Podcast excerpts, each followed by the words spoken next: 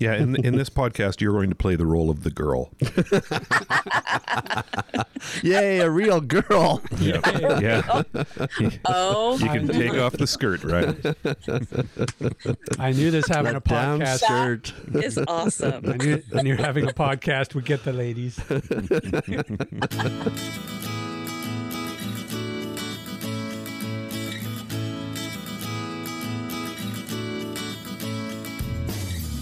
This is the AT Banter podcast, a balanced and entertaining look at assistive technology, accessibility, and its importance in people's lives. Join Rob Minot, Ryan Fleury, and Steve Barclay as they banter with people around the world about anything and everything regarding assistive technology and the disability community. Now, on with the show. Hey, and welcome to another episode of AT Banter. Banter, banter. My name is Rob Minot. Joining me today, Mr. Steve Barclay. Howdy. Mr. Ryan Fleury. Howdy. And a very special guest, drum roll. Okay, you guys suck. We only have one drumstick. It's for the cowbell. Okay, here, I'll do a cowbell solo. Okay, that's close. Close. Right. Ryan, tell the people who we have on the line with us to help us with our new show. Today's very special guest host is Maria Johnson, otherwise known as Girl Gone Blind. Woo! Yeah! Hey, guys. Hey. Wow. All I can say is more cowbell. More cowbell. How about some jingle sticks? You got everything over there. Oh, yeah. You're showing off. See? Guitar dungeon, jingle sticks, cowbell. Yeah. You betcha. We have a girl on, and everybody's just showing off. That's right. Pulling out all the stops. Oh, I can hear the testosterone from all the way in California. Yeah.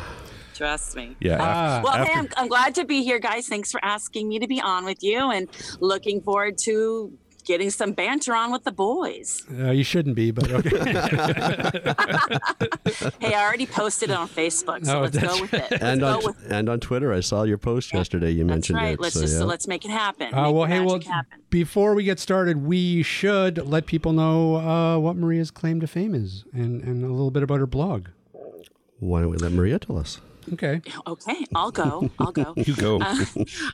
Yes, as you said, I am also known as Girl Gone Blind. I have a blog at www.girlgoneblind.com where I write about my unexpected life of losing my vision later in life. And it's been around since 2014, and it has over 100 blog post entries on it currently. And it has been shared all over, and has kind of put me on the map, if you will. And I love doing it. I just recently got back from speaking at a conference, Foundation Fighting Blindness conference, on emotional support and lifestyle support for visual people with visual impairments. I am off to a conference tomorrow morning. I'm leaving for Nashville at dark 30 to go to another conference to do some presenting and moderating. And life is busy. Life is good. I'm here. Excellent. On AT Banter. So you slipped a bit in the world. Yeah, I'm crawling my way back. Definitely. It's a long way to the top. We're just here for contrast. That's right. I'm doing some great things in the AT Banter podcast. Well, I got to have my backup boys too. That's true, you know, for sure. So there you go. Well, tell us a little about this conference then that you were at, the Foundation Fighting Blindness. Yeah. How was that? Yes, it was great. And to be honest, it was the first conference that I have presented at other than my own, which is the one I'm going to in Nashville, which I'll touch on that in a second. But I was asked to apply to be a presenter or a speaker there at their conference, and I applied and wrote a description, if you will, about supporting a loved one with an inherited retinal disease, which is basically, you know, vision loss support and, you know, be it emotional communication, the environment, things of that sort. And although I don't have an inherited retinal disease, you know, it's vision loss just the same. So lo and behold, they accepted my application to present. And then I had about 7 months of freaking out because I had to actually come up with the full presentation. I've written about this stuff, you know, time and time again, but to put it in a presentation format was something I had not done, let alone present to a group of people that I've never had any contact with, you know, because I'm not in an IRD. I'm not a member of Foundation Fighting Blindness, but, you know, I was willing to take the opportunity and see what I could do. So I, let me just say, I totally nailed it, guys. I crushed it. All right. Crushed it. And standing room only. I got laughs, I got some tears, I got hugs at the end. I got really, really good questions from people at the end. I had people kind of following me down the corridor of the hotel going, wait, you know, and telling me they loved my session. And, you know, I was humbled because I thought, me? I mean, I just talked about what I know and from my experiences and shared what I think is good support for a loved one with vision loss of any type. So it was awesome, guys. It was a thrill. I was surprised at how easy it was for me to do, meaning that I wasn't as nervous and a hot mess as I thought I really would be. And I am hoping that I can take it to the next level and do it more often. So it was fantastic. It really, really was. Excellent.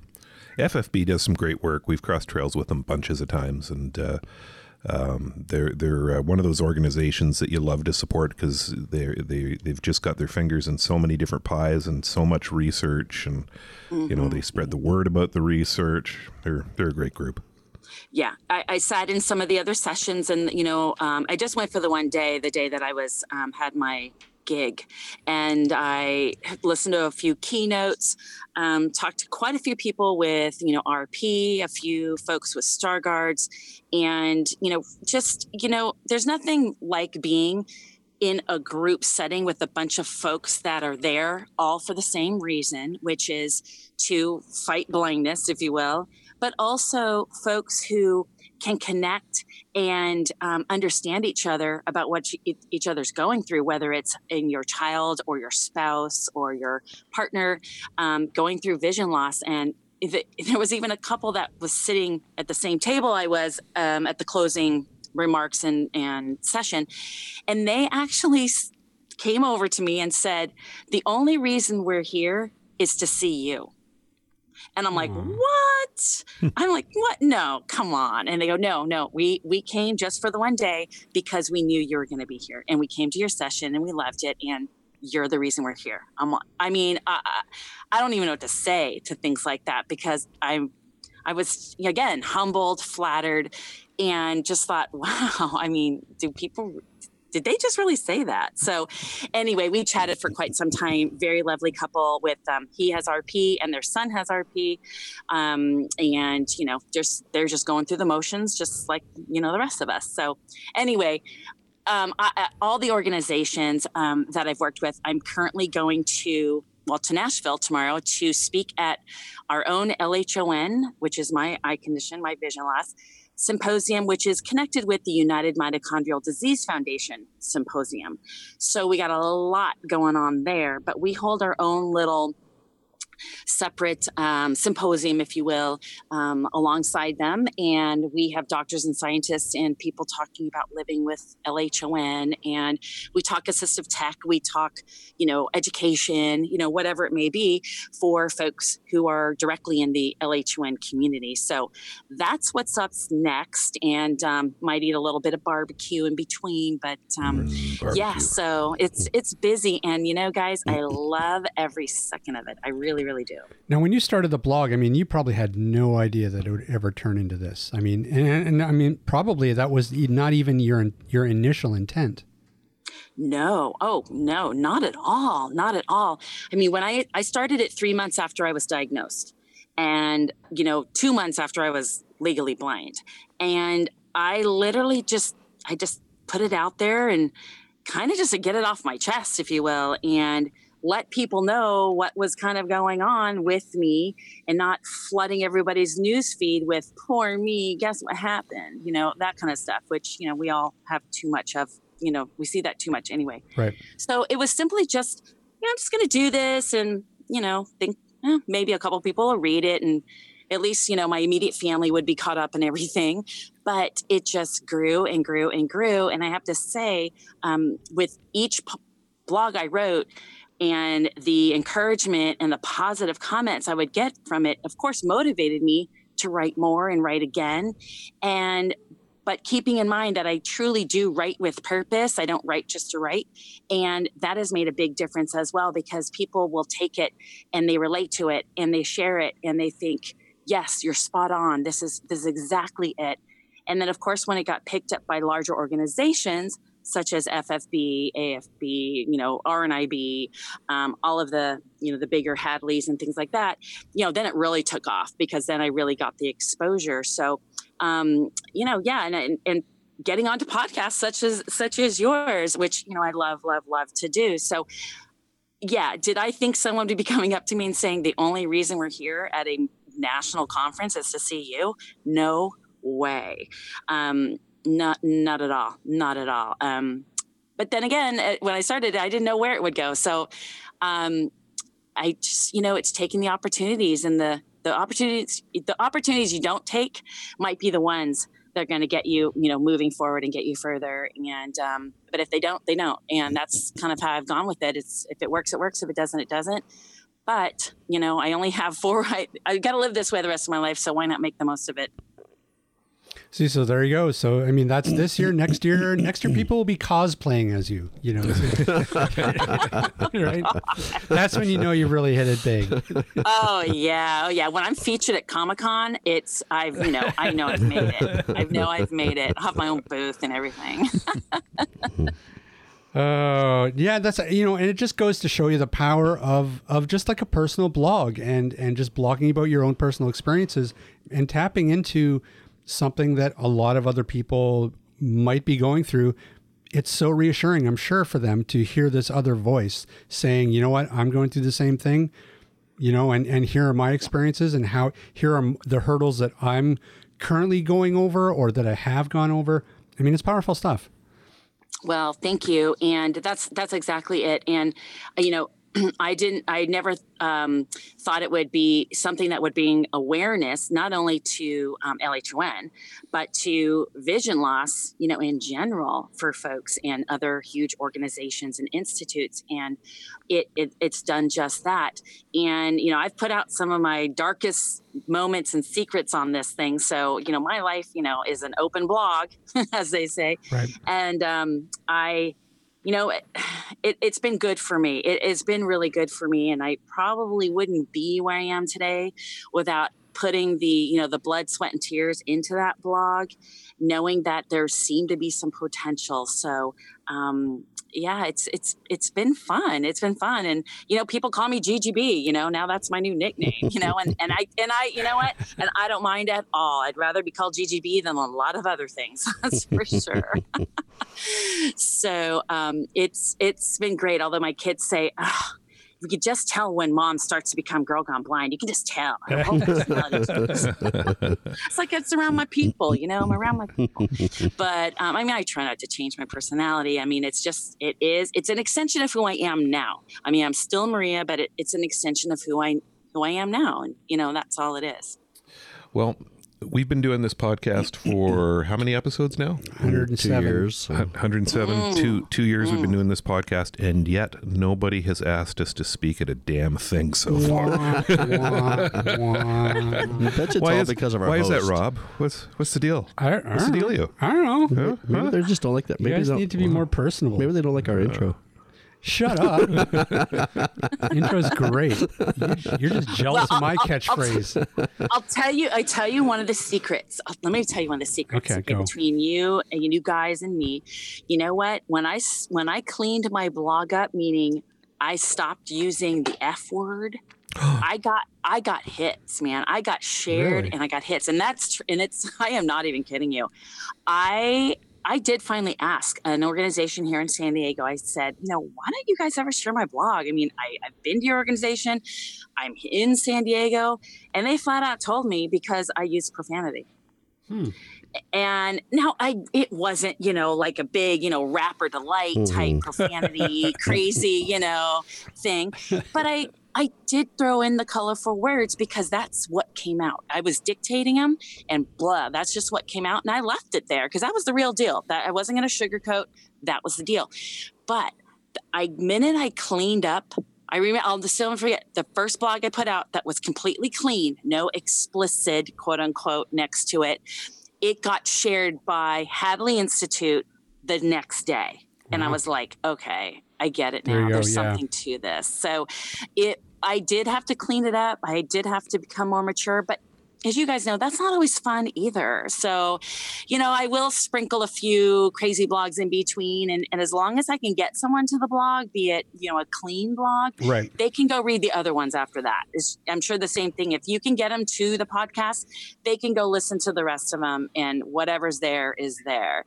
But, you know, that's why I've been thinking about starting my own podcast. So I can say whatever the hell I want.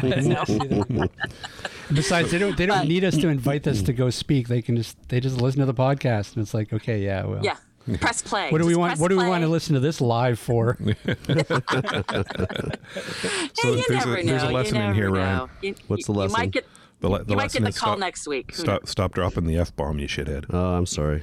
Yeah, I mean, sheesh. Well, I've been on worse podcasts, trust me, where there's like, dudes, you need to really stop saying those words because it's too much. But, you know, I don't think I use the F-bomb so much, but I will do other words, and I'll use the $sign and the asterisk. And let me tell you, when people are reading that over with voiceover, it's not the same. No. It's true. It really doesn't work. So that's why I hesitate to, you know, use asterisks and stuff like that, because it just, you know, $sign H asterisk T. No, it completely loses the whole effect. So, you know, I guess you just, you know, got to live with it.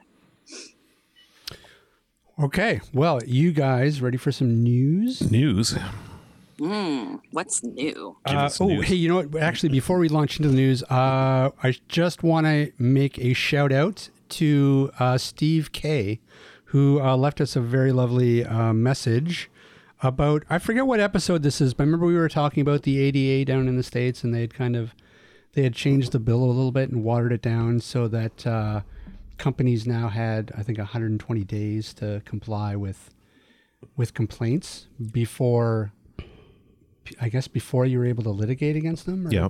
There is in some way, I don't know. Anyways, it was an email about that, and he just kind of thanked us about. It's too long to read, to be honest. It's a long. Sorry, Steve, I'm not going to read it. But it was a extremely good email. The nuts and bolts of it is he agreed with me. That's not the goal. That's what I took away from read it. The email. Hold on. No, I'm not going to read the whole email. It'll take forever. Here, I'll read the relevant part. The relevant part is, I also agree with Rob's point, sadly and reluctantly, that often nothing happens without some litigation. Boom. Okay, he might have already. Let me see that email. Fine. Let me see. They don't share these emails with me. They get these, and then they talk about them on the air, but they don't actually let me read them at all. All you got to do is go to the AT Banter podcast Gmail account, and you can read them. He doesn't have the passwords and stuff for that. We don't give him the passwords. Oh. He doesn't even listen to the shows. Look at that. Right? First line. HR 620. I couldn't agree more with Steve and Ryan. I know. About these things. Being to alert businesses and have a conversation with them first. See, Rob missed all of that. Yeah. Whole line. First line, yeah. Hey, watch the F-bomb. He got to the bottom line where I also agree with Rob. See, he couldn't agree more with Ryan and I, but he also reluctantly, sadly and reluctantly agrees with Rob. Well, when you put that spin on it, sure. Thanks a lot, Steve. I take it all back. Send us another email, Steve. No, don't. I don't want to hear from you again. sadly and reluctantly don't want to hear from you. Your demand, Steve. Anyways, thanks for the email, Steve. Okay, all right. Let's get to some news. Otherwise, we're going to be here all day. So, hey, let's talk some Google. Google. Because Google is always some good news.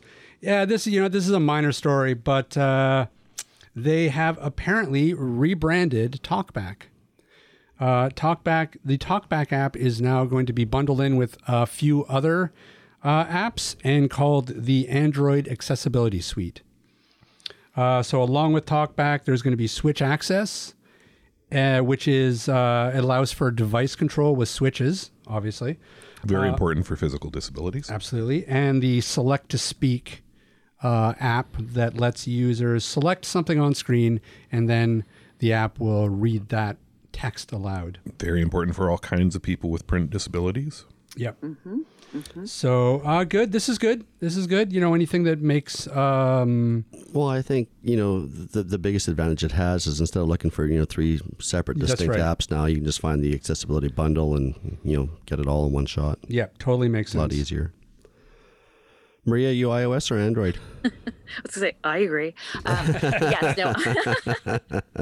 Remember, I'm sitting here looking pretty, but just so your listeners know, that's my job. I am iOS, I am iPhone, and but I do know that, Android, has always needed to kind of step it up, to be as accessible as the iPhone accessibility feature. So I thought that was a great article, and it sounds like they are coming around to trying to make it not just, stepping up the accessibility, but also making it easier to get to their accessibility features. That's exactly right. And, Android, both Android and Microsoft, have been really just playing catch up to Apple and iOS for 3-4 years now. I actually saw, I think a week or so ago too, that on the Google Play Store, there's actually a separate section now for accessibility apps, for accessible apps.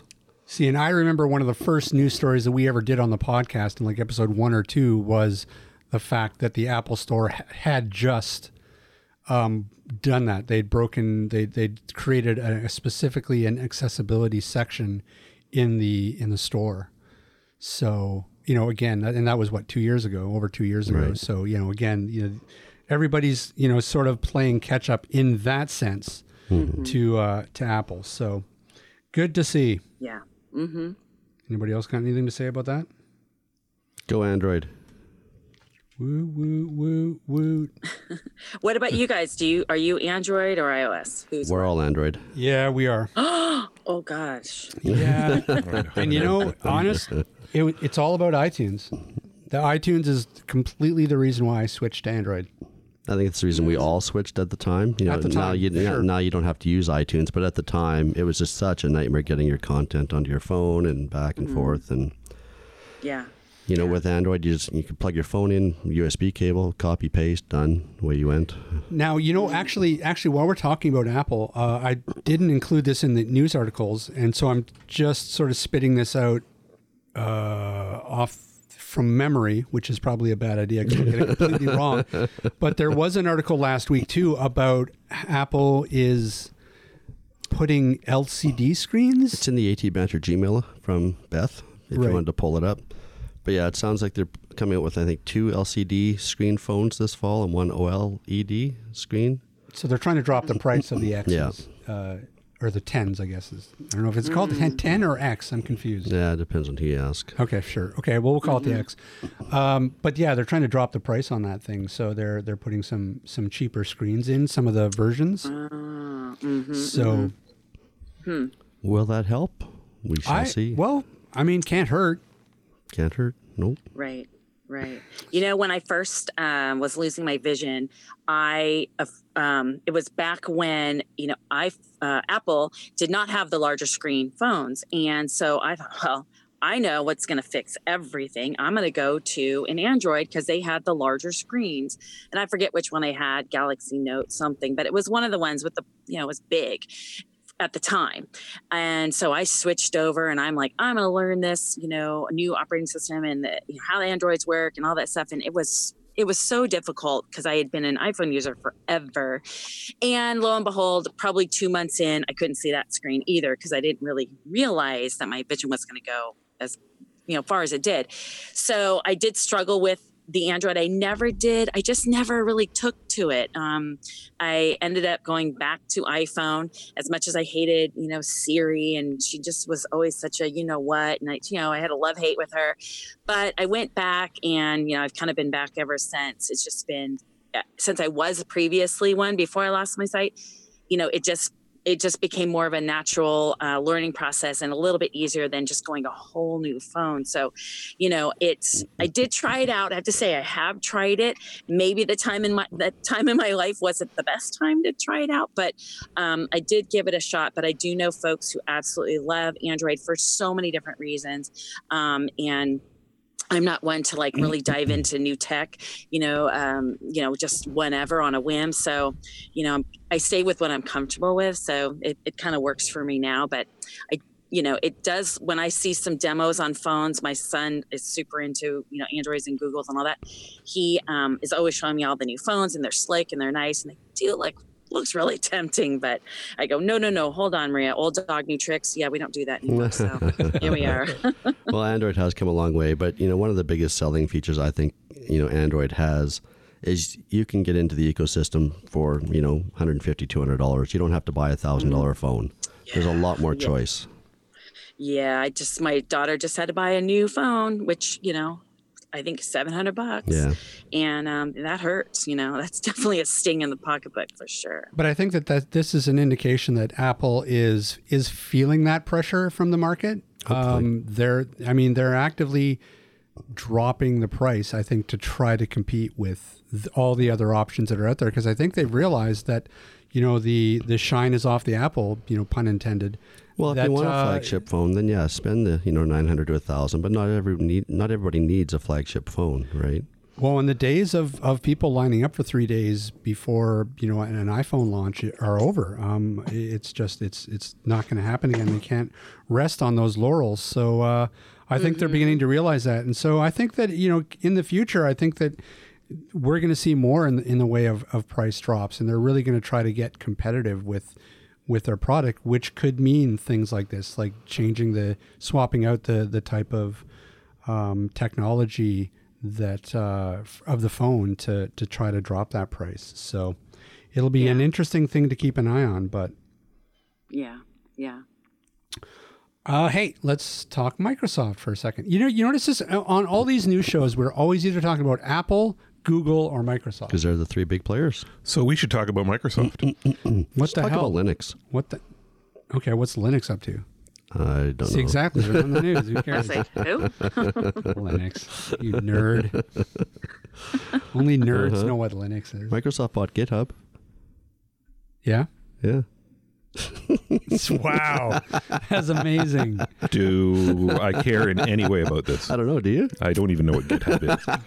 And you probably don't care. I wasn't going to be forced to say, what's that? And you probably don't care. Kind of nobody. Isn't it just... It's basically an open source community where developers can put their code up and share it and contribute it. Did you hear that? Oh, no. A bunch of words that mean nothing to us. Only nerds. What are you sorry about? Sorry, I didn't turn voiceover off, and a message was spouting out, and I always can't ever remember if the person on the phone can hear it or not. Didn't hear a thing. Yeah, no, we didn't hear it. Oh, okay, that robotic dead voice. I thought that was Ryan.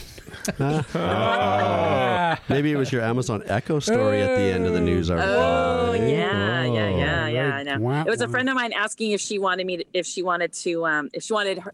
I wanted her to buy some wine for this upcoming conference. So I'll have to get back to her later. Clearly the answer is yes. Yeah, exactly. All right, Microsoft. So Microsoft, now this is an article from last month, but I put it in because I wanted to talk a little bit more in depth about it because I feel like it's important. But Microsoft has invested $25 million in AI tech specifically for disability solutions. So they've created this program called AI for Accessibility, And they've plugged $25 million into this 5-year program that's aimed at giving developers the artificial intelligence tools to build intelligent solutions to benefit people with disabilities. Well, it's nice to see the money going in. I'm curious to see what they actually do with it, but people, I don't think, really understand what is meant by the term artificial intelligence. Well, if you read down in the article, I think it said, AI's been around for 30 years, and Microsoft is hoping to roll this out to developers and stuff as well to work on accessibility AI initiatives as well. So, it's not just throwing this money in there and, hope something comes out of it. They're actually working with the community to develop product. Well, exactly. And, it is over 5 years. So, that's only $5 million a year. Mm-hmm. But I think the more apt term, and, maybe we'll get an email from somebody who actually knows the ins and outs of this, but I'm assuming that machine learning and AI are sort of interchangeable terms. Machine learning, I think, is much less of a loaded term and a little bit more accurate, because that's what we're really talking about. We're talking about being able to build these apps that are able to learn and grow.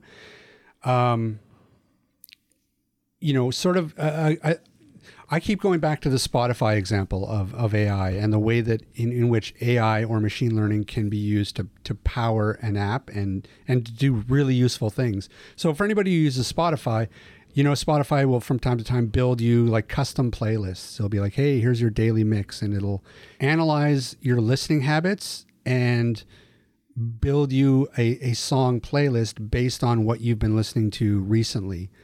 And be able to suggest music for you that it thinks you will like. So that's a good example of the way that we're the kind of AI that we're talking about in terms of accessibility apps. Another really good example is, remember we talked about the Lookout app that Google's coming out with. That Google's coming out with.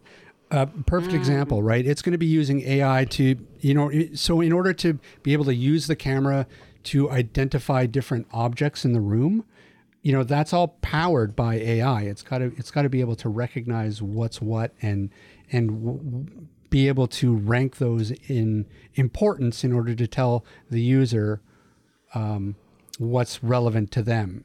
Well, and even in that Microsoft article, I don't know if you want to read part of the sections where they talk about some of the examples, but what is it? Transcription. Transcription is another one. Yeah. You just reminded me of another article that I stumbled across on the weekend. Apparently, Facebook has been using AI to try and remove nudity from Facebook. Mm. So they've got these algorithms that go and creep through the pictures, and when they find a picture that they think is nudity, they flag it, and I guess either take it down or what have you. Apparently, the AI is not perfect because it keeps identifying desert scenes as skin. Wow. That's too funny. And cactus. Yeah. Let's just not go there. All right, she went there. You set it up. How could I not? How could I not? I had no idea there was nudity on Facebook. No. It's the internet, Rob. It's not. Facebook is not the internet, Grandma. It's not the Google.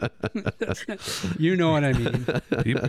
I had no idea. And does that mean previously there was a guy that his job was to like cruise through Facebook looking for nudity? Probably. To take it down? Rob sitting there going, how do I get that job? That's right. What search terms do I use? I think that's a whole nother Facebook that maybe nobody knows about. Clearly, it's the dark. An whole nother app. The dark web of Facebook. The dark web. Facebook after dark. Fleshbook. Right? Damn. Fleshbook. Oh my God. Fleshbook.com. Is it open? Ryan, is it available? Go get it. Get it right now. Buy it. We're going to buy it. We're going to make our first million. Guarantee you that is taken. I guarantee you. There's no way that one's left unprotected. I think Zuckerberg's lawyers are worth more than mine. So I don't think I'd have a fighting chance. No, but Ryan, so I don't know. What's your take on this? Like I think it's exciting. Like I was saying, some of the examples that the show we're talking about, I think, on the fly transcription of text and on audio, it actually wouldn't even surprise me if in 5, maybe 10 years, we're actually seeing AI do descriptive audio for the blind. Wow. Instead of actually humans having to look at scripts and plays and that type of thing. Because AI is getting to the point where it can learn, it can evolve. So why could you not feed it a scene and have it be able to describe the action? Yeah. Yeah, that's a really good one. Lawrence of Arabia steps off of his camel onto a woman's naked back. That's right. Yep. That would be removed because it's nudity, remember. That's a problem. So I think, well, isn't that like, Seeing AI, the app they put out. That's right. All of the things, they've added into that app, when they added, the handwriting, and things of that sort, or, the facial recognition and all of that. It's just getting crazy what they can do with AI. It just really is. Yeah. And that's just, I'm minute. That's AI only a part power, of it. If they actually threw, more server power at this AI and whatever you want to do, whether it's descriptive audio, on the fly transcription, you name it, there's no end to what AI can do. Well, and that's the nice thing about funding something like this is that they're giving it to the developers and saying, hey, look, come throw up something at the wall and see what sticks. Let's see what you can develop. So it could be an exciting 5 years, and who knows, we could see another huge app like Seeing AI. Seeing AI is huge, right? In the iOS sphere, yep. Oh, right. Still don't have it on Android. Oh, oops. Sorry. But we'll have Lookout soon, so. Yes, I did. My son was showing me that Lookout app, and I'm like, oh, this is so cool, this, that, and the other. And then I was reading about it. It said Google, Play Store, whatever, your guys' Play Store, whatever it's called. Sorry. And I'm like, wait. It's not available, for, Apple. And he's like, oh, no. I'm like, oh, okay. So, I wish everything would just be available for everything. I really do. But and that's another good point. In a way, you've got these three big players. You've got Apple, Microsoft, and Google. And it kind of makes you go, man, if these guys would just combine forces, if it could just be one device for everybody. And then you could just pool your resources and really develop together. Yes. What could they come up with? Yes. Well, you look at the Star Trek example, right? You never saw the guys walking around Star Trek going, oh, sorry, I can't transfer this file to you because you're using tricorder 4.5. Right. Oh, sorry, Captain Kirk, we can't beam you up because we're rebooting right now. We got a blue screen. No. Your phaser. No, our starship is. We can beam you up, but your phaser's incompatible. So you'll be helpless when you get here. That's right. If they couldn't roll it out for both.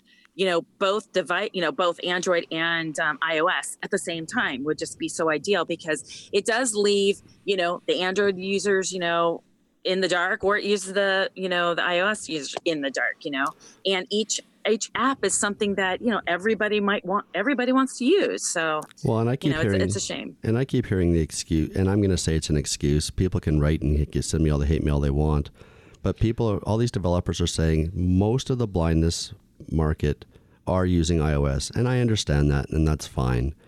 But we have companies, and I'm going to call them out, like AMI, Accessible Media, here in Vancouver and Toronto, who released an app, and it's only available on iOS. It's not on Android. And there are a bunch of blind Android users who would love to see that app come to them and have complained to them, but we still don't have it. So there's no reason why it can't be put out on both platforms. Yeah. Other than I would imagine development cost. Guess it doubles your development cost, and right. you go where the majority of the market is. So I can understand it, but you're right. Degree, yeah. You're right. If you're going to call yourself an accessibility media company, maybe release it on both platforms. We're sorry, AMI. We don't. No, we're not. Shut up, Ryan. Shut up. No. Turn off Ryan's mic. It's AT Banter. I'm bantering. off. Okay. Well, there goes the shares right there. Yep. There goes the shares. Fine. I'll bleep them. It's okay. I've edit power anyways. I can just cut them right out of the show. I have the original. I'm like George Lucas with the prequels. Like, yeah, right. Ryan's not even on this podcast anymore. That's right. It's all AI. I'm just going to feed stuff into my Google Home. Oh, if only it was that easy. Okay, hey, let's talk some big Canada news. Canada news. Yeah, sorry, Maria, we're gonna go to the Great White North here for a minute with this one. Well, I have to say, I did, listen to the two of the links that you guys sent me, and all I can say is wow and wow. Right. That's big news. It is big news, and it frankly it's a little surprising that it's took us this long. But so anyways, what we are talking about last week was a bit of a major news break for us here because we finally got some national accessibility legislation tabled. Yeah, that's right. It's called the Accessible Canada Act. Wait, hang on. Cowbell. Oh, wait, that deserves a cowbell. Double. There we go. Jingle sticks and cowbell for that one. Yeah. The Accessible Canada Act, which covers federally regulated sectors such as banking, interprovincial and international transportation, telecommunications, and government-run services such as Canada Post, aims to identify, remove, and prevent barriers for an estimated 4 million Canadians with physical, sensory, mental, intellectual, learning, communication, or other disabilities. There's a plain language version of the act, which we'll link into the show notes as well. And I think it summarizes it fairly well in the principles of the bill. Okay, go. It says the principles of the bill are meant to guide its future interpretation. They are rooted in the understanding that barriers to accessibility are at the heart of inequalities between Canadians with and without disabilities.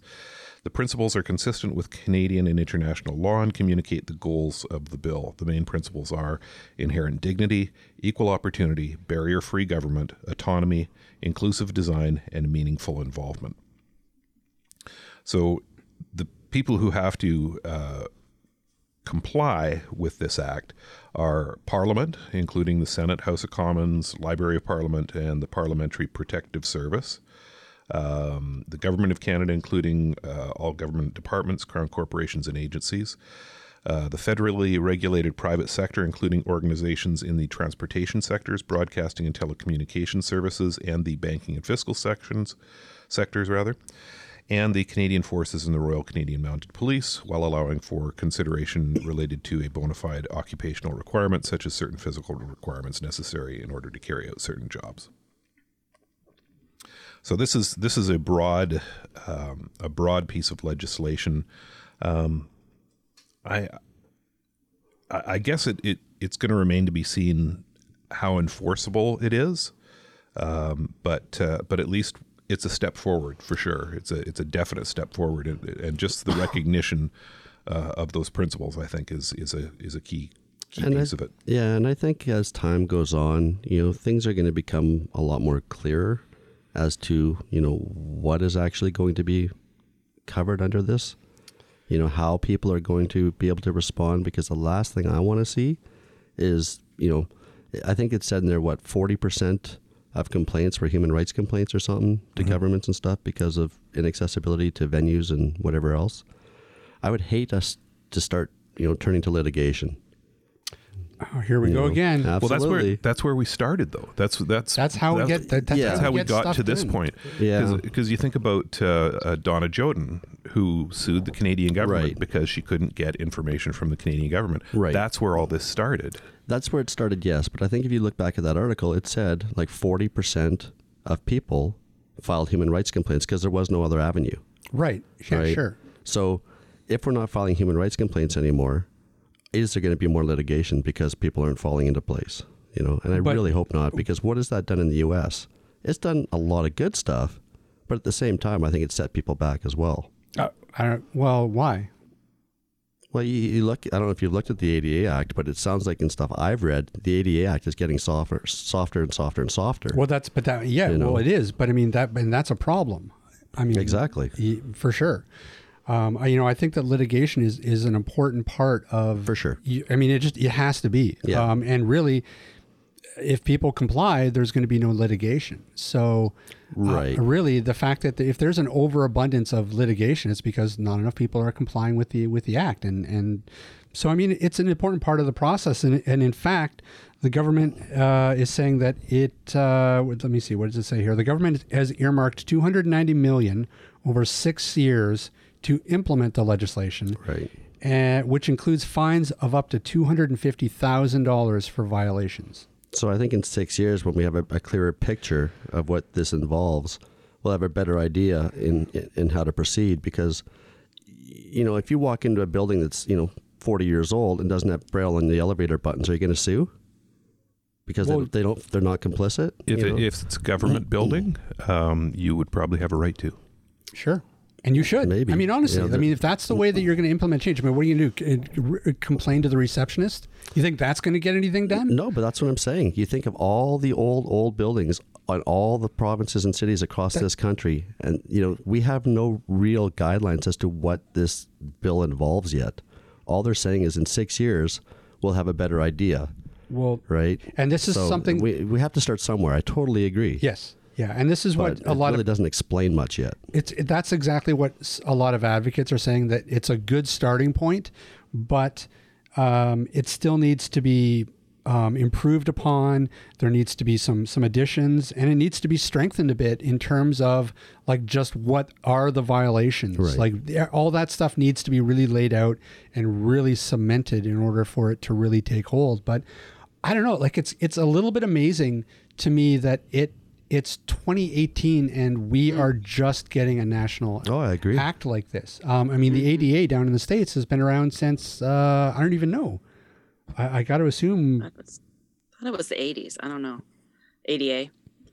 No, it was the 90s. Because I remember Mike May, who's a friend. He was there when it was signed. And I started with AT in the 90s. So I'd say it's probably about mid-90s it came into effect. Right. Mm-hmm. Yeah, it's ADA Act of 1990. There we go. Yeah. So, I mean, God, that's a huge gap. So, yep, for sure. And I mean, you know, here in Canada, there have been provincial versions of this. Ontario's had a for a few years, and I think Nova Scotia. I think Nova Scotia's had one as well. But, you know, yeah, nothing nationally. So this is, you know, it's kind of a big deal. Mm-hmm. But I think that, Ryan, you're absolutely right. I think that, you know, it's going to need some work. We need to see some specifics is what we need to see. Yeah. I actually talked to a lawyer one time about the ADA versus Canada's human rights legislation. He actually said that Canada's human rights legislation had more teeth than the ADA does in the States. Mm. However, people don't know how to use it. Right. There was one thing in the article, I mean, because I did listen to it, because I was kind of like, wow, this is all just happening now. Yeah. Like you guys were kind of saying, but, you know, and I know two things was it's in the one that kind of broke it down into like layman's terms, which was way more up my alley. They would define barriers, defined disability, but it kind of, you know, maybe kind of re-listen one more time. It said defining barriers, and it would be barriers could be architectural, technical, you know, so on and so on. And then it says attitudinal. I'm like, what? An attitudinal. Is that a word? That is a word. Attitudinal. So, you know, watch your attitudinals out there because, you know, it's a barrier. But I thought that was, you know, I never heard that word before, but I loved it. And I'm going to work it into a blog as soon as possible. Yes. Well, I was just going to say, I'm going to sue Boeing because I can't fly an airplane. Oh, Brian. Well, shut up. But here's the thing, it's, you know, a barrier. Also in the barrier. States, well, that's true. It's true. You know, that whole up in the air thing. But the thing is here in the States, you have lawyers making millions off of suing small businesses because they're not ADA compliant. Yeah. They will walk in and go, yep, your doorway's not wide enough. And boom, you know, you fix this or I'm suing you. Mm-hmm. And these small businesses are, you know, running scared half the time. So, I mean, everyone does what they can do. You know, obviously some businesses don't care, but, you know, there's a big, you know, there's big dollars to be made by people going, lawyers paying people in wheelchairs to go and cause havoc on businesses because they're not, you know, perfectly compliant or whatnot. And they should be, but their lawyers are making a business out of it. Yeah. So that's unfortunate too, because it can put a small business out of business. Yep, sure. Yeah, back in the early noughts, I was over in Kauai, staying at a friend's condo, and apparently their it's equivalent of a strata corporation in Canada. I think it's maybe a condo corporation or something. But they were being sued because they didn't have wheelchair ramps. Hmm. Mm-hmm. So. Yeah, yeah. And apparently it was from somebody who was basically going around from property to property looking for ones that didn't have wheelchair ramps. And Exactly. Yeah. Mm. Yeah, exactly what they do. Mm-hmm. You know, and one of the things that I think is most important, the real keyword here in the act was the idea of inclusive design, because I think going forward, that's the major component. I think we need to start developing things, building buildings. Everything needs to be developed with that notion of inclusive design, because then you don't have to worry about it going on. Like, part of the problem is that is the idea of retrofitting buildings, is retrofitting properties in order to make them accessible. That's where the big money is. But if we start, you know, really developing things from, you know, apps on your phone to, you know, entire office buildings with the idea of inclusive design, it's going to solve a lot of problems. Yeah, I agree. It's a step. Absolutely. And it's a positive step. It's a good step. It's a great starting point. And we'll know more about it as it becomes, in the next 6 years, I guess, as it becomes more enforced. Well, like I mentioned, we'll try and maybe get them on the show. Change your attitudinals first. You know, that's right. Oh. Well, this is Canada. You don't want to leave your attitudinals hanging out in the winter. Ooh, exactly. That's good tip. They'll drop right off. It means I can sue Ryan for attitudinal barriers. Got a bad attitudinal barrier, Ryan, today. No more being grumpy. Not grumpy. No, not today you're not. But today you're in a good mood, believe it or not. He's on his good behavior because Maria's here. Well, thank you. Weren't you the one saying we needed more women on the show? Yeah. Clearly it was me. It didn't take me long to say yes. You know, I didn't hesitate. So, you know, I knew what I was getting into. That's right. Hey, let's talk some Google. Again? I know, right? Well, this is a minor story. I actually... minor. Yeah, it's just... Wait. Maria, do you have a smart assistant, digital assistant at home? I do. We have two kinds. We have the Echo and we have Google Home. So my son is all Google Home. The rest of the house is Amazon Echo. So I do hear him yelling at his Google in his room.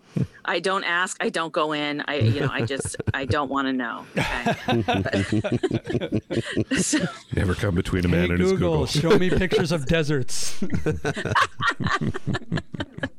What? There's none? What happened? Oh, hold on. I just set up. Yeah. So so I did read this article and, you know, I do hear him saying, I mean, all honesty, hey, Google, turn on this light. Hey, Google, do this. Hey, Google, do that. But so the article would help, you know, it was saying that they're going to try to give you a little more time to have some conversation with your Google. That's right. So. Yeah, they've rolled this out. I guess they rolled this out last week. Yeah. But yeah, so now there is an option in your in the Google Home app where you can turn on what's called continued conversation, which means once you scream at your Google and activate it, you've got I think 7 or 8 seconds to give it a second request without using the trigger word again. That's right. So you don't have to scream at it every time and keep repeating the phrase. So it's a minor augmentation, but pretty useful. I turned it on mine this last night. Mine's on. And it's cool. It's just making them a little bit more intuitive, making your interaction with it that much easier. So. Yeah. Well, and I tend to do it even with the other device, the Amazon Echo. I, will have to say, I won't say it because, it might turn on, but, and I'll forget to say it, and I'll have like a second request and I'll forget to say it. And then I'm just, I'm screaming at, anything I can find in the room at that point. But, so I think it's a great little characteristic, great little trait to have on it. I think it's, it just makes it simpler, maybe less frustrating for some who just tend to, forget to say the key phrase altogether. So I think it's just a nice little addition. Have you ever seen the video? I think it's called, Amazon Echo Silver or something? Yes. No. Where and it's hysterical. It's a bunch of seniors yelling at their Amazon Echoes like, Amanda, Amy, Amelia.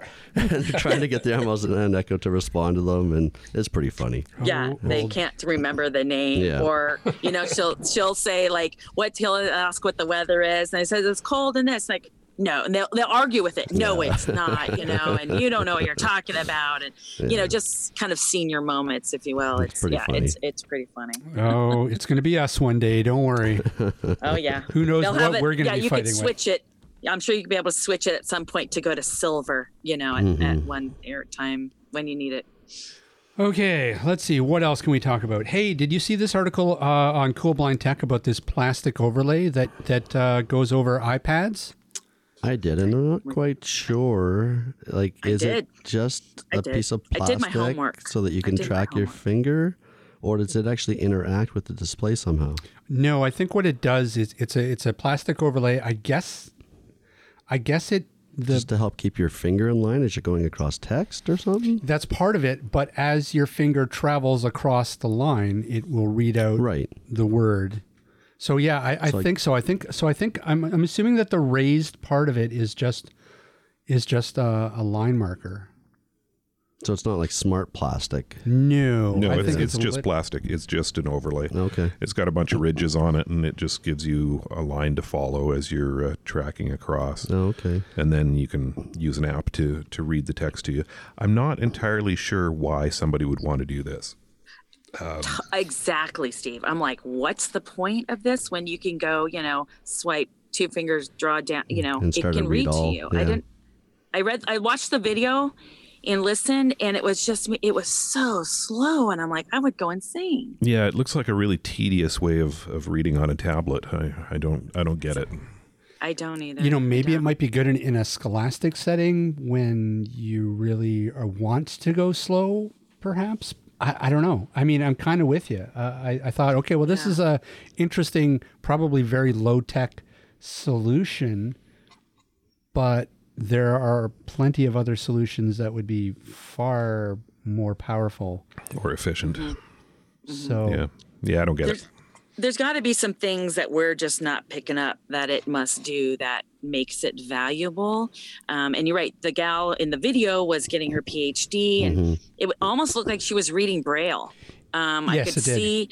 Yeah, right. Her fingers kind of just moving across, and it was going very, very slow. And like I said, maybe there's another part of it that we're just not catching. But like, yeah, it was a little strange, and you could turn the rate of speech down, percentage wise. So I wonder if there's a specific app or something that it works with. Well, I think absolutely. I think there is a specific app. Mention that maybe because it seems to me in the body of the article, what they really push is the idea that you can control the rate of speed based on how fast you're moving your finger. So maybe that's the big selling point is that. Like when you're just swiping and having a page read to you, you don't really have much control. Unless you go into your rotor and you change your speech settings and stuff. But even then, you can't stop it. Say you want to, stop mid sentence for whatever reason, whether you're transcribing that into another device or something. Yeah. So maybe that's what it is that you can literally just kind of control. You have exact control over the speech. Yeah, and I don't have the research behind it, but there may be a fundamental difference in using this for reading for comprehension versus reading for recreational purposes. So this may help cement concepts as you're reading, because you're self-directed, because you've got that tactile bit. Because we already know from research done with people with other print-related disabilities like dyslexia that adding a tactile element to it can help reinforce learning concepts. So, that's a good point. That's a really good point. Yeah. So that could be what's behind this, but that could be it. Yeah. Kind of the sense of touch and the listening and the overall more control on it could just add up to the perfect mix for some folks. Yeah, and it would probably be a pretty easy way of going back and rereading as well. You just go back to the beginning of the line, start again. Right. If you're trying to nail something down, or if you're dealing with complex terminology, that sort of thing. When you're not having to swipe, tap, double tap. Triple finger, double tap. Look at us, right? We started the conversation like, this app is crap, and then we ended it like, yeah, no, actually, this could be really useful. So we just. I'm glad we arrived. These folks don't even need a marketing department. We'll do all the work for them. Isn't this what it's about? Is for us to banter about it, then we all kind of come up to like, okay, yeah, we get it now. All right, fine. That's right. There we go. For once, bantering actually turned positive. Usually it just sort of degrades over time. Usually it's an attitudinal barrier. So those attitudinal things. Okay, last story. You guys ready? No. This is the weird one. Oh, yeah. Yeah. This is a good one. This is good. I'm going to take my Amazon out of my bedroom. Okay, so let's recap what the last weird Alexa story was. The last weird Alexa story. Well, was it right? Like there were some reports where people's Alexas, or I always get their Amazon Echoes. Their Echoes. Yeah. Their Echoes were going off spontaneously and doing this weird cackling laugh for no apparent reason. Well, and the last one was they were listening to conversations and sent that to one of their contacts. Oh yeah, I forgot about that. Yeah. Right. Yeah. So that's another good one. Okay. Yeah. So apparently now the latest Alexa story comes from, where's this guy from? I think he was from California, actually. No, yeah, he was from San Francisco. Guy by the name of Sean Kinnear. His Echo apparently went off just randomly and said the following: "Every time I close my eyes, all I see is people dying." And then that was it. And then silence. And apparently he tried to go in and tried to, he was like, "Hey, what did you say?" And it was like, "Nothing. I don't understand." Right. So again, seems to be rhyme or reason. He says he didn't set it off. It just happened. No explanation from Amazon on this one? Not yet. Nothing yet. I'm just a little disturbed that it didn't use proper grammar, because that should have been, "All I see are people dying." True. If you're going to be creepy, Echo. Yeah, come on. At least get the grammar right. Jeez. Step it up. Well, and so this is number 3. Well. I don't know. Shouldn't we expect glitches in this stuff? I mean, this... 10 years ago, the idea of a digital assistant, our minds would have been blown. We'd have been like, "Oh my God, that's crazy." So, it's advanced technology. Should we really be surprised that, there's the odd glitch? For a long time, I've believed in spirits in electrical equipment. Ghost in the machine kind of thing. Yes, I believe in the ghost in the machine. And this goes back to my days fixing photocopiers. This is like 30 years ago. But I was working on this photocopier, and I swear to God, this photocopier was possessed. It just, it would wait until I'd left before it would break down. It would work while I was there, and then as soon as I left, it would go. And there was this girl who had a desk right beside this photocopier, and we started joking about how the thing was possessed. So I said, "Well, I guess I'd better do a depossession on it then." And I went and I drew a little cross on the inside on one of the labels on the inside of the things. And I made the sign of the cross in front of it and babbled something in Latin. I don't even remember what I said. But I closed it up and the machine started working. And then about 10 seconds later, this girl 2 desks away goes, "Hey, my calculator stopped working." Oh, gosh. I swear to God, the demon jumped from the photocopier into the calculator. So I think what we're really seeing going on is demonic possession of Amazon Echoes. Mm-mm. Yep. Well, do you think that somehow, I mean, again, I am not super, high tech and all that, but could it possibly be that somehow someone gets in there, puts a little code or something in there and, has this kind of stuff happen? I mean, I don't know. Well, that was another story we talked about a few weeks back is, there are things the Amazon Echo can hear that we can't hear. So hackers could send, signals. Yeah, there was a story about sort of a vulnerability in some of these devices where they can be activated using, I guess, ultrasonics. Ultra frequencies, yeah. That we couldn't hear, but and again, I'll be watching TV, and there'll be something happen on the TV, and my Amazon Echo's right below the soundbar on the TV, and it'll trigger it. And I've had that happen. I've had my home go off for no particular reason. Mm-hmm. Just the lights start going on, it's and hearing I'm like, something. So glitches happen. Although I don't know, this one's pretty weird. This is I don't know, guys. What's more likely that the things are being activated by sounds that you can't hear or demonic possession? I'm pretty sure demonic possession is the simpler answer. I feel like let's make it even let's go even crazier. Okay, sure. Wait, why not? It's the end of the podcast. Are you calling me crazy? No, let's go crazy. I'm going crazier. All right, crazier. They say they're not listening unless you are using the keyword. But other articles say they're always listening. Mm-hmm. Well, they're always listening for the keyword. But is that all they're listening for? I don't think so. Well, not if they're being triggered by TVs and stuff. Well, they're probably watching out for angels too. They'd have to skedaddle pretty quick if one of those things shows up. Well, quick, get out, go to the stereo. Go to the Google Home. Well, how they, so many folks won't get these types of devices because it's Big Brother watching. Mm-hmm, sure. In fact, my dad's wife, she doesn't even, no Facebook, no this, no that, because Big Brother's watching you, through that, which is, okay, fine.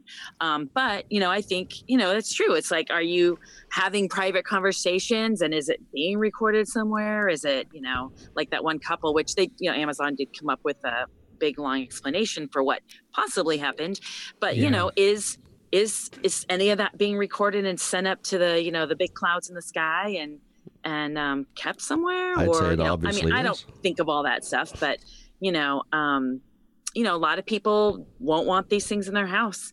And then they hear these stories and they really don't want these things in their house. Yeah. True.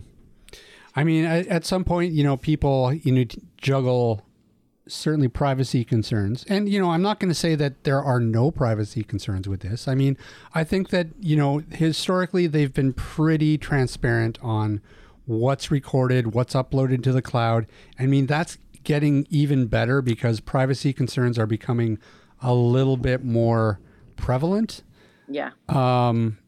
People are beginning to make, they're beginning to get some pushback with privacy concerns from people. So they seem to be being more transparent about it. So, but you mean you have to juggle those privacy concerns with convenience.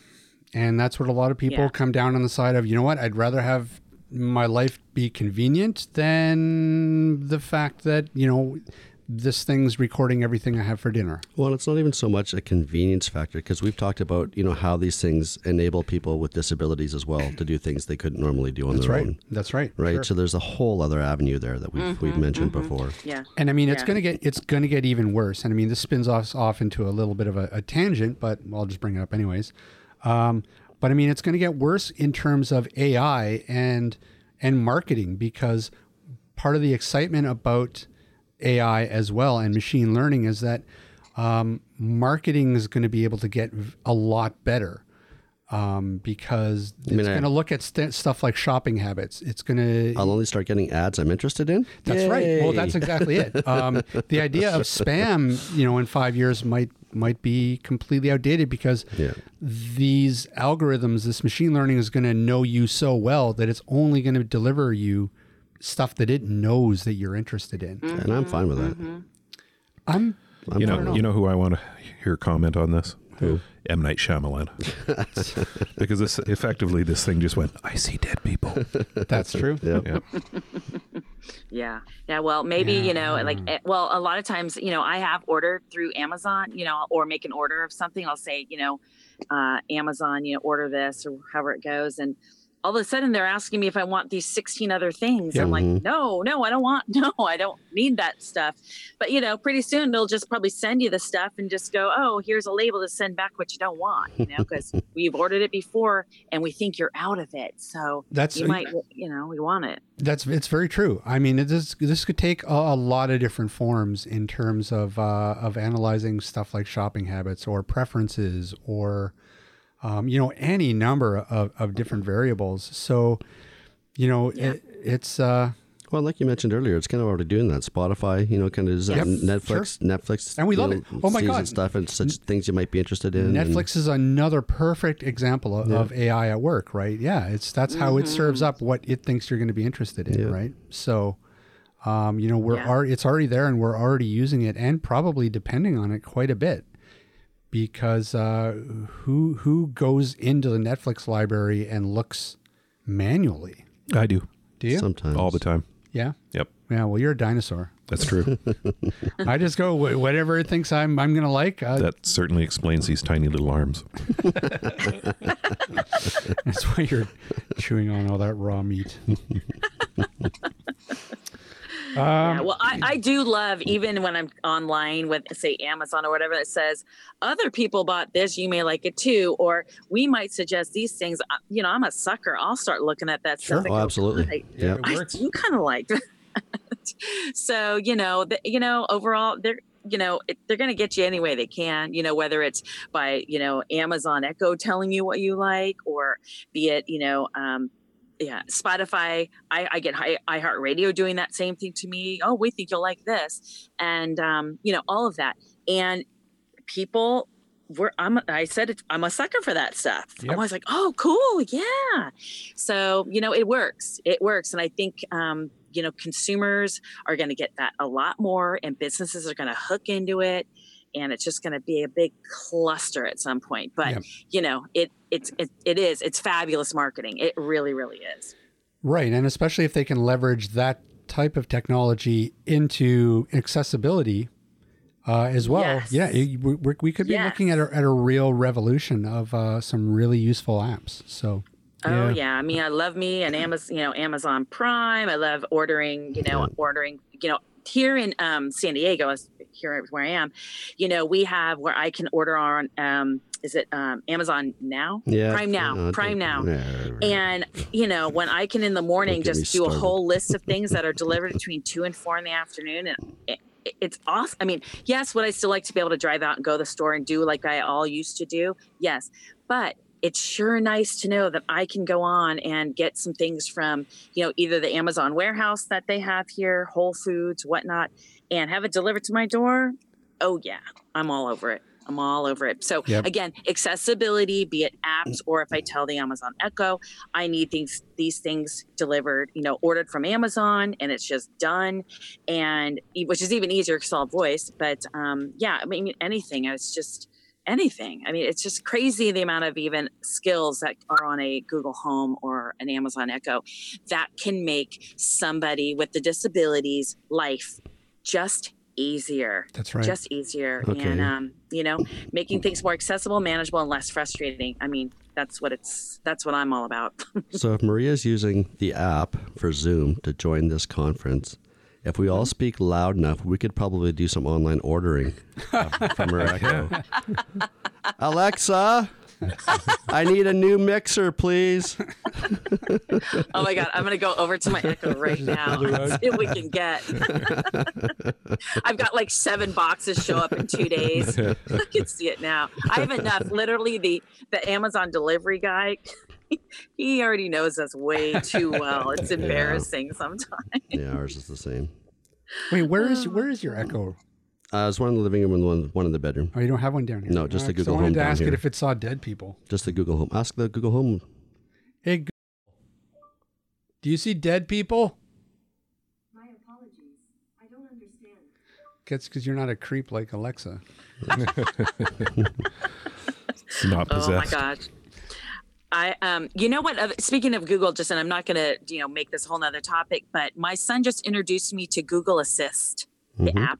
Yep. I have to say that Google Assist app is pretty darn smart. It is. I like it a lot. Google Lens is very powerful too. I don't know if you played around with that, but I haven't. I think you can get Google Assistant on your iOS device now. Yes, I think you can. Yeah. I have it. Yeah, I have it. Yeah. Yeah. Yeah, it really is. And Google Lens as well. I mean, you can take a picture of a flower and it will identify the flower. Wow. You'll be able to sort of recognize the different components, cross-reference that with a library, I'm assuming, of other pictures. And it can be like, hey, this is a rose. Mm-hmm. But, well, I, it's a kind of the crossover. It's bringing, a Google Assist into on a iOS.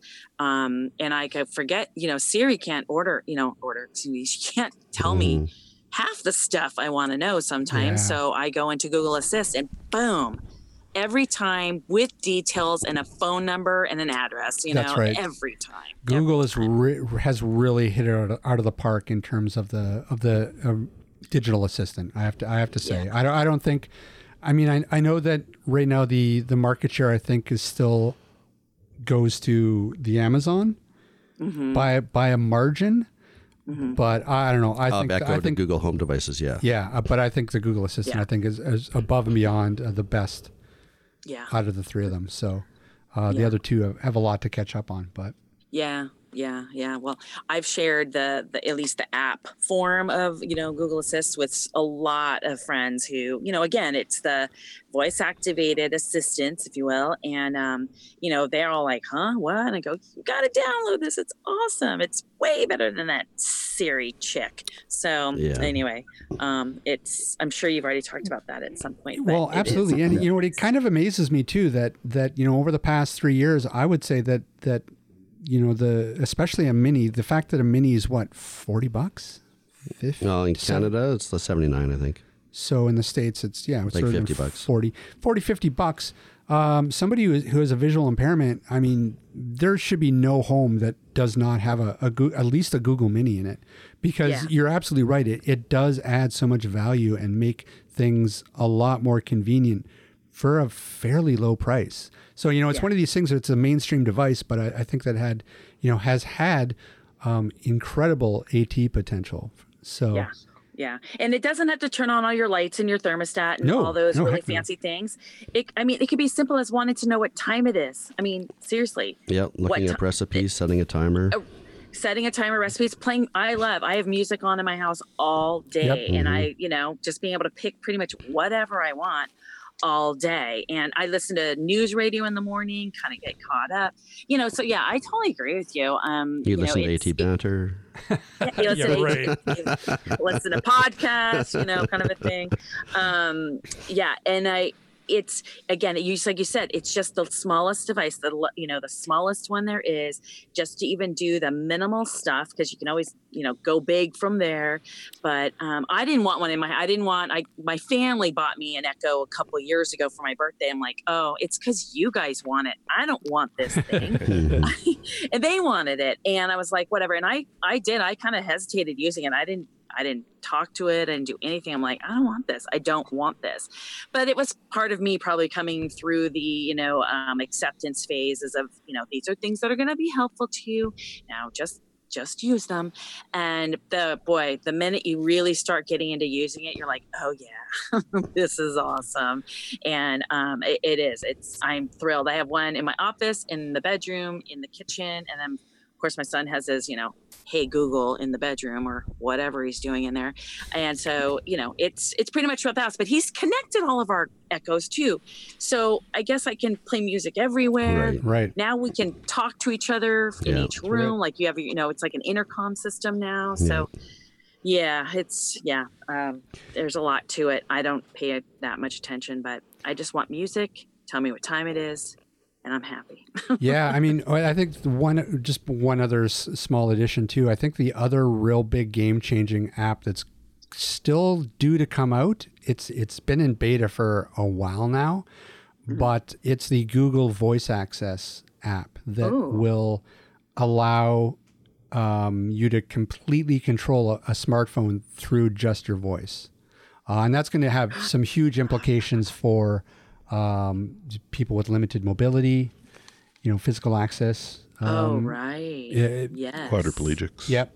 Yeah. I mean, I think that's going to be a big game changer as well. People with ALS. Yeah. Right. So, wow. So hopefully, I'm hoping that we're going to see that this year.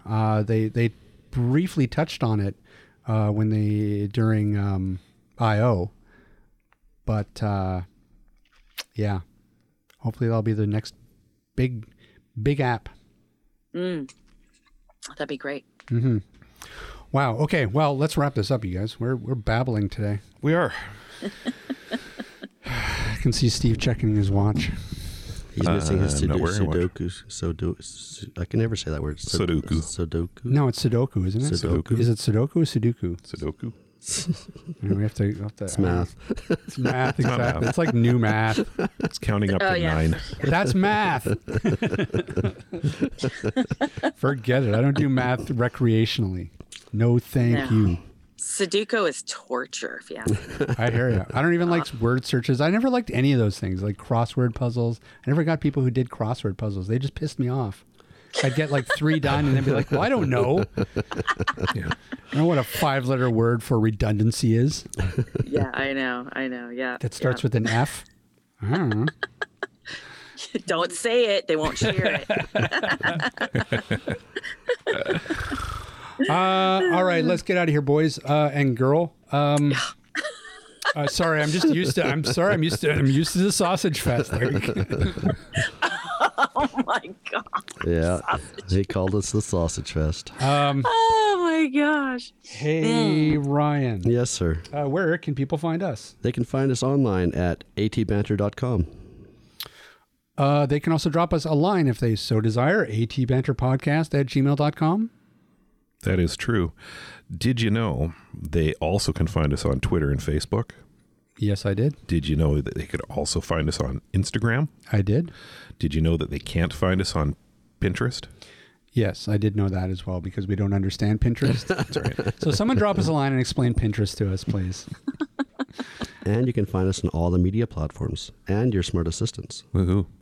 And please go rate us. Go rate us, but only if you're going to rate us high. If you thought this one sucked, just go away. Just don't. Only 5-star reviews, please. That's Is that legal? Can we do that? I assume so. Maria, where can people find you? They can find me at girlgoneblind.com for all of my blogs and all kinds of other good stuff on there. They can find me on Facebook and Twitter as well. Mm-hmm, mm-hmm. Facebook is Girl Gone Blind. Twitter is at girl_gone_blind. I'm also on Instagram, and I am not on Pinterest either. So yeah, atta girl. Not. So isn't Pinterest mostly pictures and stuff? So I think so. We're not sure. I don't understand boards and pinning stuff. You know what? I used to be on Pinterest. Before I lost vision, and I didn't make any of the recipes or anything anyway. So what's the point? Exactly. I was one of those ones that would attempt and it would look like shit. So anyway, I don't like this. Oh, thanks a lot, Maria. Now we can't share that. Yeah, no cares. Jeez. Wait, you said you were going to work clean. $H*T. See, it's not the same. It's just not the same. So anyway, but yes, and I love people contacting me on social media. And thank you so much, you guys, for having me on. I was thrilled when I was asked.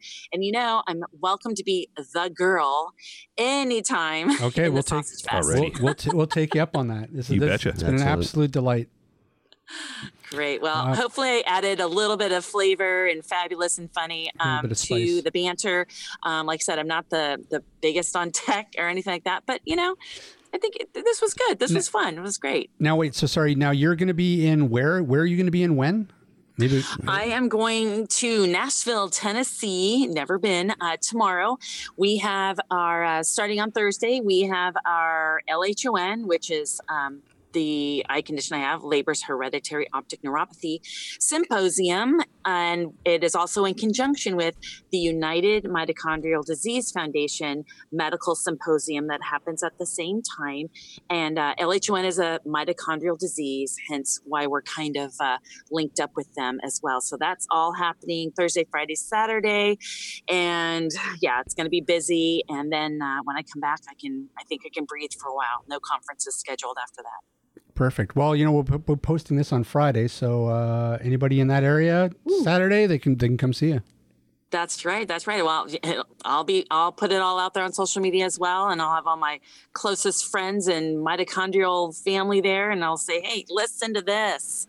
It's good stuff. So we'd encourage anybody who hasn't gone to your blog, go to your blog. There's some great stuff there. Follow you on Twitter. Yeah. And stalk you on Facebook. It's stalk away. And rate us 5 stars. Yeah. And 5 stars for these guys. 5 stars, definitely. Well, thanks again, you guys. And please, you know, anytime, just shoot me an email. And I'd love to be on any other time. And banter. All right. Sounds good. Thanks so much, Maria. And thanks for everybody else for listening in. We will see everybody next week. This podcast has been brought to you by Canadian Assistive Technology, providing low vision and blindness solutions across Canada. Find us online at www.canastech.com. That's canastech.com. Or call us toll free at 1-844-795-8324. For all your assistive technology servicing needs, call Chaos Technical Services at 778-847-6840 or find them online at chaostechnicalservices.com. Music provided by bensound.com. Whoa, look at that. Master of the one take.